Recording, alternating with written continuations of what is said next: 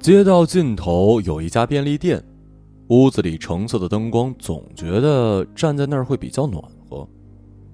从我这个顿点开始，慢慢的移动镜头。如果你的角度够好的话，可以从这双棕色的马丁靴开始，会看到静谧而又漆黑的夜，也会看到洁白无瑕、望不到其他颜色的雪。我不想踩下去，心里认定这样做无疑是糟蹋了这个世界上久违而又唯一的单纯。雪不属于这个世界，严格的说，是白色的雪不属于这个世界。从千禧年之后，这个被工业气息所包裹的小城镇已经有十多年没有飘过如此干净的雪花了，往往都是令人生厌的，不得不戴上帽子的灰烬。所以。别再说好怀念童年的日子了，贪念这个词更为恰当。下了出租车已是凌晨一点，我不知道一个人孤单的在道路中央站了多久，反正青色的路面铺成了白，黑色的头上染上了白。行李箱乖乖的立在我的左腿边它不冷，因为它的材质是从北极熊身上扒下来的。我松了一口气，想把二氧化碳归还给大地，归还给眼前这个早就已经不属于我的故乡。手机铃声吵醒了我内心的感慨，从大衣兜里掏出手机，僵硬的手指划了半天才接通女友打来的电话，无非是一些嘘寒问暖、安全到达之类的话。我装作客气的样子寒暄了几句，挂了电话，迈开了现实的步子。活着，总是要走。即便这些雪是上天给予大地善良的恩赐，但是客观的讲，关我屁事儿。推开便利店的门，会听到风铃声，几根玻璃管交互碰撞，发出细碎声，很是悦耳。订好的酒店就在不远处，所以我打算买一杯速溶咖啡，泡个面，再去睡觉。值班的收银员是一个姑娘，背对着我，拿着手机在扫着福卡，看起来专心致志。恐怕我悄悄在架子上偷了几条口香糖，她也不会发觉的。我随便选了一盒泡面，走到收银台前，放在上面。姑娘双手端着手机，做了一个向后转的手势，那后置摄像头正好对住我的脸。只听见“叮”的一声，姑娘突然手舞足蹈起来。我保持蒙圈的状态，看着转圈的姑娘，全然不知出了什么情况。紧接着便听到她大喊一句：“我终于扫到敬业福了！”大概高兴了有那么半分钟吧，她才面带微笑的放下手机，拿起泡面扫了一下条码，说：“三块二，请问还有什么需要吗？”我一边掏零钱一边说：“啊，一杯咖啡。”他又把泡面放回桌子上，转身走向咖啡机，动作很娴熟，应该在这里工作了很长时间。当然，我现在思考的重点不是姑娘，而是为什么扫我的脸会出现敬业福？难道我的脸是一个福字的模样？不会啊，棱角分明的人是不会长出福字的。而且我还戴了眼镜，再加上那双酷似蜡笔小新的眉毛，只能构成一个囧字。他终于转过身，拿着咖啡缓缓走向我。这次我看清了他的脸，有一种恍如隔世的熟悉感。那双眼睛我曾经直视过不止千次万次，那酒窝让我真正露出过开心的笑，那嘴唇的味道是香草冰激凌的味道。为什么我知道的这么清楚？可是我的记忆里却找不到他，丝毫找不到一点影子。他走到我的面前，满脸疑惑的望着我。你怎么哭了呀？我并没有感受到眼泪划过脸颊，咸咸的刺痛，所以我并没有选择去擦拭它，而是伸手要接过姑娘手中的咖啡。咖啡像是躲避我似的掉向地板，全都洒在了我的皮鞋上。恩惠面前，它像是一团浓雾，突然开始瓦解。原本实实在在的人体轮廓，从头发开始，慢慢变成了蓝色的颗粒，在朝着某一个不知名的方向涌去。就连周围的一切也发生了同样的变化，甚至手中的咖啡失去了温度，开始一点一点分化。他想要大喊，却发现喉咙发不出任何声音。当四周的环境扭曲，逐渐停止，他的眼前变成了一望无尽的深蓝。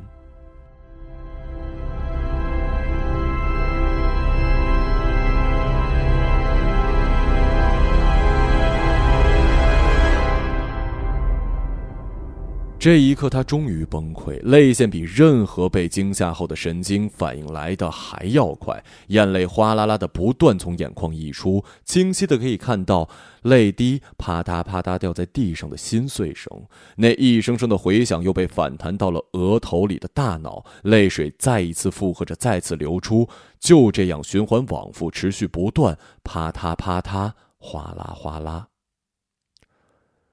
站在放映机前的凡娜，眼看，赶紧脱下自己身上的大褂，跑过来披在他的身上。其余设计师识相的从屋子里走了出来，关好了放映室的房门。凡娜把温和的大手放在了惠恩的头上，轻轻的摩挲着。他从衬衣外的口袋取出手帕，轻轻擦拭他眼角的泪。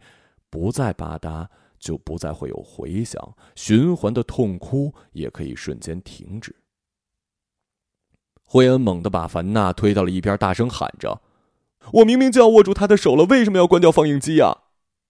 凡娜整个身子倒在地上，双手举高，无奈的摇摇头。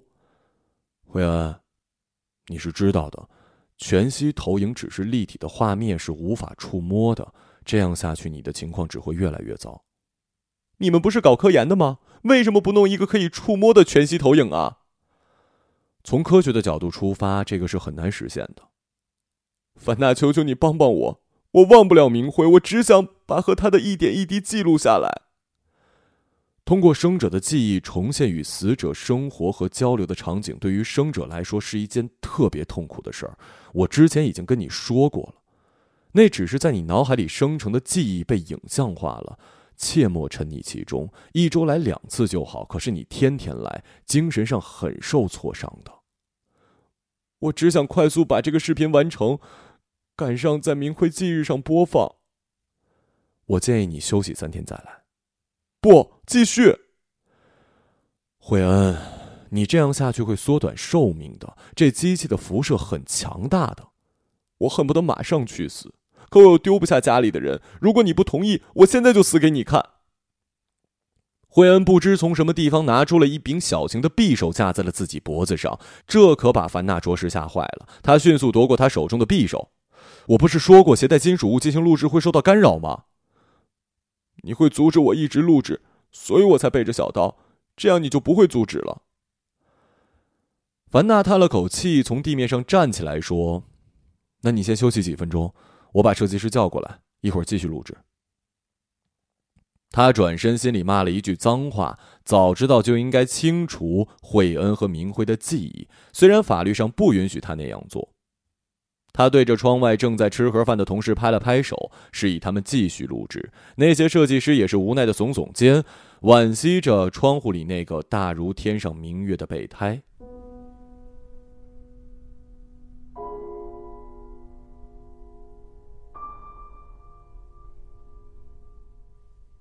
惠恩喝了一大杯的温水，接着闭上眼。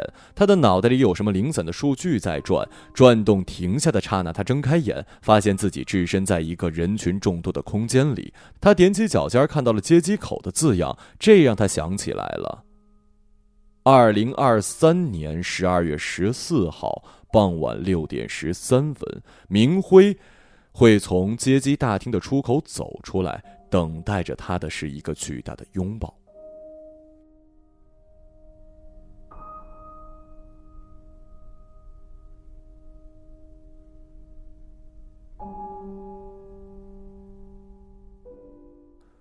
我傻傻的盯着透明隔板里的空间，发现惠恩在白色的病房里开始奔跑，脸上洋溢着喜色，兴高采烈的抱住了一把看不见的空气。我痴痴的笑了一下，心里想着他此刻眼前究竟是什么样的画面，会跟我有关吗？凡娜穿着白色的大褂，梳着中分的卷发，缓缓向我走过来，顺势拍了我的肩膀，无可奈何的对我说。自从慧恩出了事情之后，就一直这样，一个人在病房里自言自语，有时候不断的呢喃着一个人的名字。我扭过头看着身材高挑的凡娜，问：“什么名字啊？”他淡淡的笑，似是轻蔑，又似乎是怅然的说：“明辉。”我摘下眼镜，又马上戴回去，因为我忽然发现自己的眼眶有一些湿润。我是那么坚强的人，不想让外人看到我内心脆弱所表露出来的悲伤。整个医院走廊的灯全部亮了一倍，导致那些原本厌恶的白又变得更加刺眼。我小心翼翼的呼吸，生怕凡娜听到我思绪深处的不安与惶恐。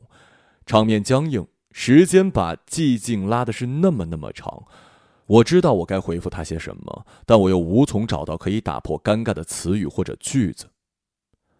我背过身，试着不让自己看到惠恩的一举一动。每个病房都紧闭着门，感觉连空气都被这些白色的墙壁隔绝起来。我点了一支烟，冷静一下，也是允许的吧。毕竟我看到了对面那个呆滞的垃圾桶上层几个布满灰尘的烟头。烟缸碰到嘴边，我便看到了火光。凡娜左手拿着打火机，火焰接近烟尾，烟草迅速的燎燃，腾起一圈又一圈的烟雾。那些浓浓的粗线条像是被通风口拉扯着一般涌了进去。我看了看凡娜，说了一句谢谢。他也点了一根烟，猛抽一口，烟雾伴随着话语一同发射到空气，再传到我耳边的每一个可以吸收的毛孔。明慧。你这是有好几年没回来过了吧？工作很忙，有时候明明春节可以放假，但临到放假的日子上，上头又发来紧急任务。毕竟只是一个打工的，也是身不由己啊。想必挣了不少钱吧？还行。你怕惠恩把你的存款全部耗光吗？她是我的未婚妻，我自然要负责到底。钱没了，我就跟公司预支。预支没了，我就卖掉房子；如果还不够，我就去卖血。你真的好爱他呀？是的。可你既然那么爱他，为什么每一次都是他去看你，而不是你来看他呢？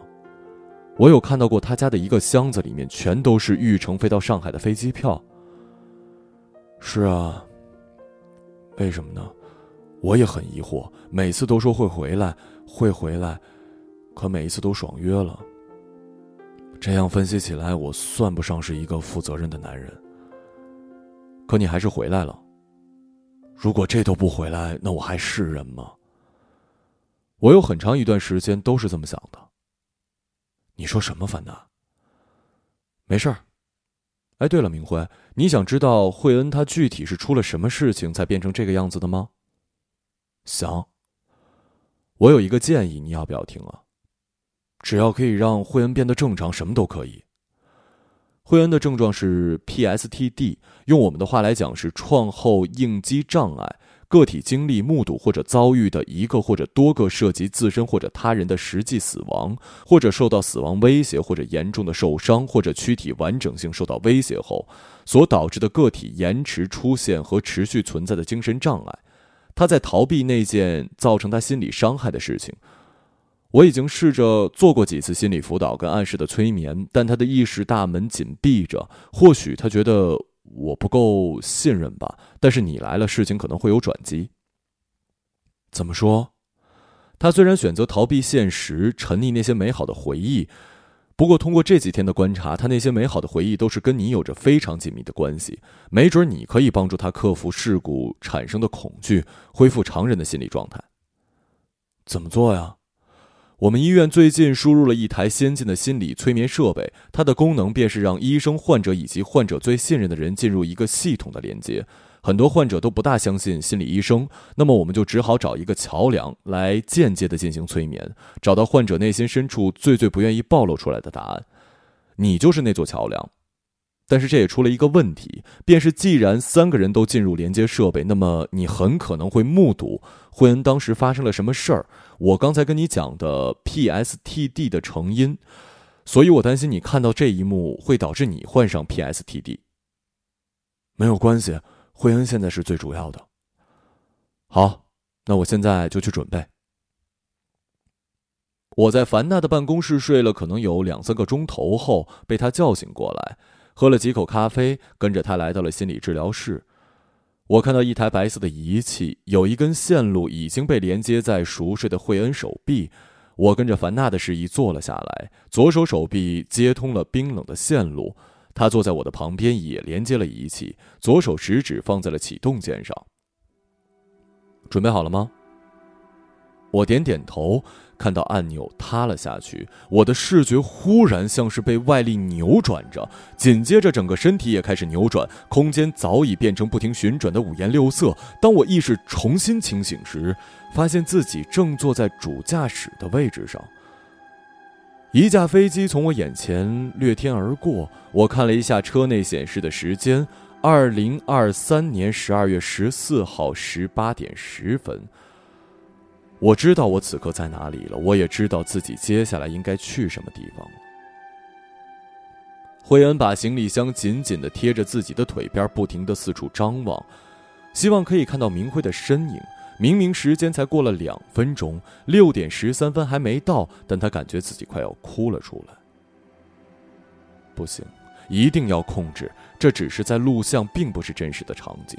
当他朝着接机大厅出口处时，那个身影款款而来，还是那么熟悉。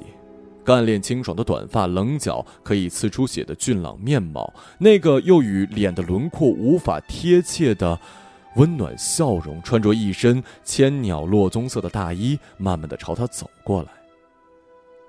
就像是上天亲手打造、为他量身定制的天使般，如蔚蓝的天空，如闪烁的星辰，从白天直到黑夜，每分每秒给他带来满满的爱。下辈子仍然还想嫁给他。当时他是这样想的，而现实狠狠地给了他一个悲伤的反转，让他只能在虚像中看到他的微笑。明辉就那么走了过来，双臂大开。按照往常，他会扑到他的怀里很久很久，即使两个人不说话，都能听到对方彼此深邃的思念跟爱意。而他这个时候却闪躲开了，留给了明辉一个疑惑的眼神。一旦触碰，全息投影即可幻灭。他不能说出这个事实，只是边后退边强颜欢笑。对不起，明辉，如果可以抱的话，我会比以往抱得更加热烈。只是这样亲近的举动。只会让你消失的。明辉呆呆的立了几秒，眼神开始明朗。他点点头，给了他一个微笑，朝他做了一个请的手势。在他经过的时候，抢过了手中的行李箱。他惊讶的看着明辉，难道就这样眼睁睁的看着他再次消失吗？但是过了很久，什么事情都没发生。也许只是肢体接触会激发消失呢？其他的不会受到什么影响。悬着的一颗心终于落下了，跟着他乖乖的来到车前，打开车门，坐在副驾驶，拿出手机向父母报了平安，扭头看到他的笑脸。你为什么一直在笑啊？你能认识我真好，我感到很幸福，因为感到幸福，所以才会笑啊。没想到你还是改不了油腔滑调，想必这个技能会陪你好几个轮回呢。你现在说话变得这么深奥了，是不是趁我不在的时候恶补了好多书啊？为了跟上我这个学霸未婚夫的脚步啊？或许吧。如果家人、朋友、我在乎的人、在乎我的人都允许的话，我会跟上你的。我想你，惠恩，非常想。眼泪朦胧，但又不敢让咸咸的液体溢出来，他害羞的低下脑袋。我也是。哎，对了，我们应该去那家餐厅吃牛排，对吧？对，叫什么菲林斯自然餐厅。哇，真的是哎，手机订单上真的有这家餐厅。我也是猜的了。我们家宝宝果然厉害，智商果然提高了。去你的，你这是骂人呢。开车从虹桥机场出发，到达餐厅那时似乎用了一个小时左右，但是这次出奇的费了好长时间。也许是自己的记忆出了问题，所以才致使找不到路。惠恩如此想着。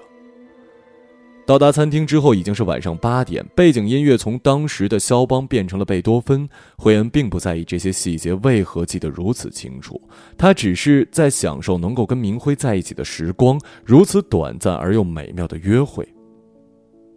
牛排盛上来之后，两个人都没有多吃，惠恩只吃了几块，便看见了窗外的夜景。明辉喝了一口水，犹豫了很久，说：“你晚上十一点回乘飞机，对吧？”惠恩讶异的看了明辉一眼：“你怎么知道的？”那个，我其实偷偷的登录了你的旅行罢了。你原来早就知道啊，我有些生气了。别别别，我错了，宝宝，我下次再也不敢了。暂时原谅你了。哎，对了，你今天为什么走的这么急啊？因为公司那边明天要准备年会，我得赶紧连夜赶回去。要不是今天是咱们俩认识一周年，我才不会来呢。明年的话，我去。明年，可能我看不到了。为什么呀？没事儿，九点半了，你赶紧送我去机场吧，不然赶不上飞机了。好。到达机场的路程还算是顺利，不出意外的话，明辉早早的订好了机票，打算跟他一起回家。这样的事情还是他们交往以来第一次出现。他知道这一切都是所谓的命运。人生即使再怎么努力，似乎都逃不过命运带来的结束。录制应该到这里应该结束的。他深情地注视着明辉，明辉温润的眼角带着一丝晶莹。在他还没有开口之前，赶紧吻下去，结束这漫长、悲伤、快乐、温情的故事。他静静地等待着唇感的消失，但是没想到。却迎来了更加热烈的触感。他张大眼睛，发现明辉活生生的捧着他的脸颊。这一切不是虚像吗？为什么会这样？就这样，他始终保持蒙圈状态，登上了飞机，靠着明辉的肩膀，迷迷糊糊睡了两个钟头，直到落地。玉城凌晨的空气很稀薄，再加上地处北方的冬天，天气变得十分寒冷。从机场搭上出租车来到自己公司楼下，明辉把围巾裹在他的脖子上，打了声招呼，便跑到路对面的肯德基去买速溶咖啡。他知道，这个时候有一只大手在他的身后。来了。那只大手蛮横的抓住他的肩膀，把他拉进了黑暗。一把寒光淋漓的匕首出现在他的眼前，那黑色的身影将刀刃贴在他的脸上，冷冷的说：“把裙子脱了，不然我让你毁容。”与此同时，他瞥见巷口处的明辉，两杯咖啡被摔在了地上，正朝着这面扑来。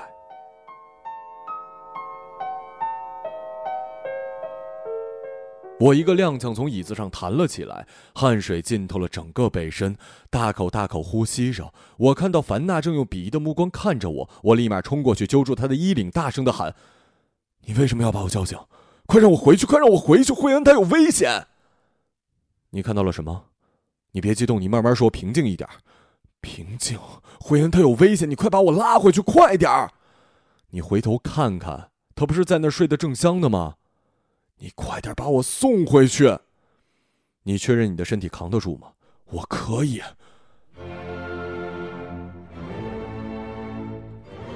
凡娜无可奈何的摆摆手，对着我点点头。我又重新坐回椅子上，眼前的颜色开始反复扭转。我知道我要重新进入慧恩的心理世界。这次我没有因为那些变化而感到不适，希望我可以赶得上。睁开双眼，耳边吹着风，我正奔跑着。那个黑色的身影把他死死按在墙上，空余的手正朝着惠恩的胸部跃跃欲试。我大声喊了起来。当身体靠近黑衣人的瞬间，我抬起右脚，一脚把他从惠恩的身旁踢开。惠恩挂着恐惧的泪水，快速躲在我的身后，死死地抓着我的肩膀。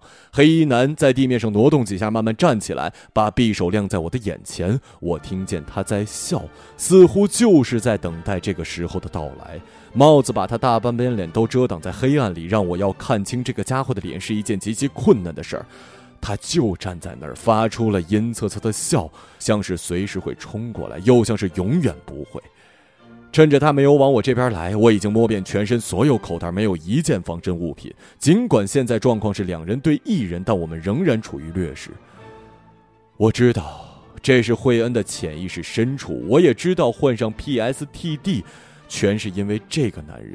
那天我没有陪他一起上飞机回来，就是在这条巷子里，黑衣男人把他强暴之后逃之夭夭。直到现在，警方也没有找到任何的踪迹。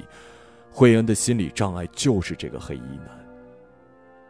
他必须反抗，如果他不敢，我就帮他。我紧紧抱着惠恩的身体，在他耳边轻声说：“杀了他。”惠恩哭诉着，全身发抖。我不敢。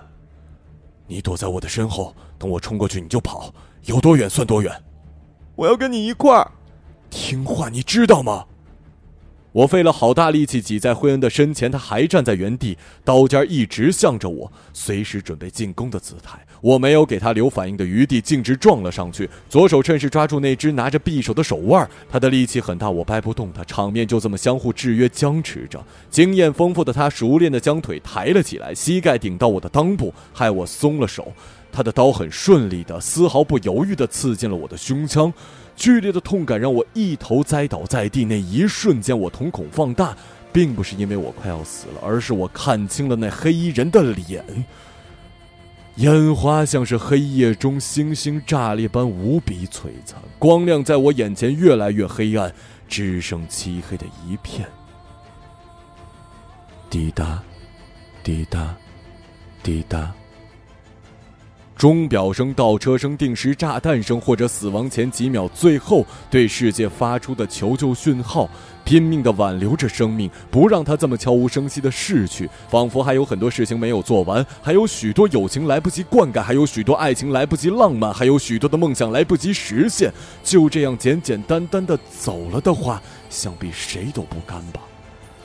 当眼泪打湿脸颊红肿的地步，依然没有看到气息的光景。需要憧憬些什么吗？在这些虚无缥缈的年岁里，一起陪伴，似乎走过了大半个世纪，就这么意气用事的丢下一个人撒手不管，独自去世界的另一面偷欢吗？怎么可以就这样随随便便的死掉？答应的那些承诺都要反悔吗？惠恩抱着明辉，不顾那个黑衣人的嘲讽，任凭眼泪让风给刮出来。不可以死。还没尝过唇间淡淡的微甜，怎么可以死？还没和你一起去大海喊对方的名字，一直到天长地久，怎么怎么可以死？巷弄里潮湿的空气已然找不到心跳声，明辉伤口处还在涓涓冒着血。我承认我洁癖很大，但我现在不怕，我怕是你死掉。现在我期盼的是你可以微笑的睁开眼看看我，我长得又不丑，别害怕，算我求求你好不好啊？黑衣男蹲下身，刚要把手放在惠恩头上，却看到惠恩抽出匕首，寒光与月光相交辉映，他终于看清了黑衣人的脸。蓝色颗粒重现，周遭一切又开始瓦解、扭曲、折返。当恢复深蓝后，惠恩手里依旧握着匕首。他抬起头，看着凡娜的脸上挂着担忧，动作很快，清晰的可以看到凡娜的颈部出现了一条鲜红的细线，血液从细线里溢出，溅在了惠恩的肩膀。实验室的门被推开，几个人冲进来，把惠恩制服在地。他看看其中一个人的电子表，已经是二零三三年了。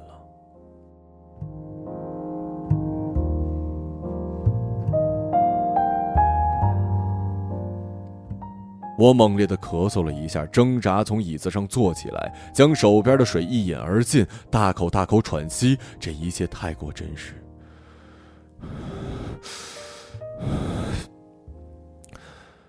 世界还是原本的样子，我还在心理治疗室，惠恩正躺在我右手边的病床上熟睡。我仰起脑袋，看到坐在我对面的凡娜。明慧，你告诉我你看到了什么？我在梦里还是现实啊？凡娜从大褂里拿出手机，点亮屏幕。现在是二零二四年一月八号晚上九点十二分。我醒了。对，告诉我你看到了什么？我看到了凶手，一身黑衣，上衣是连帽衫。看清脸了吗？我注视着凡娜的眼睛，想要看出一丝破绽，说：“看清了。”凡娜冷冷一笑，从手边的桌台上拿起了一把手术刀，说：“对不起，看来我必须杀了你了。”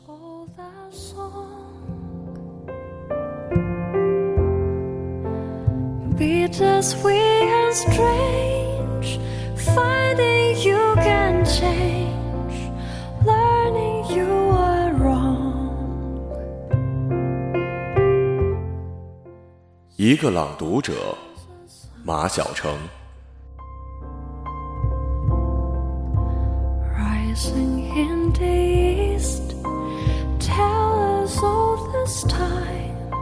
Song as old as rock.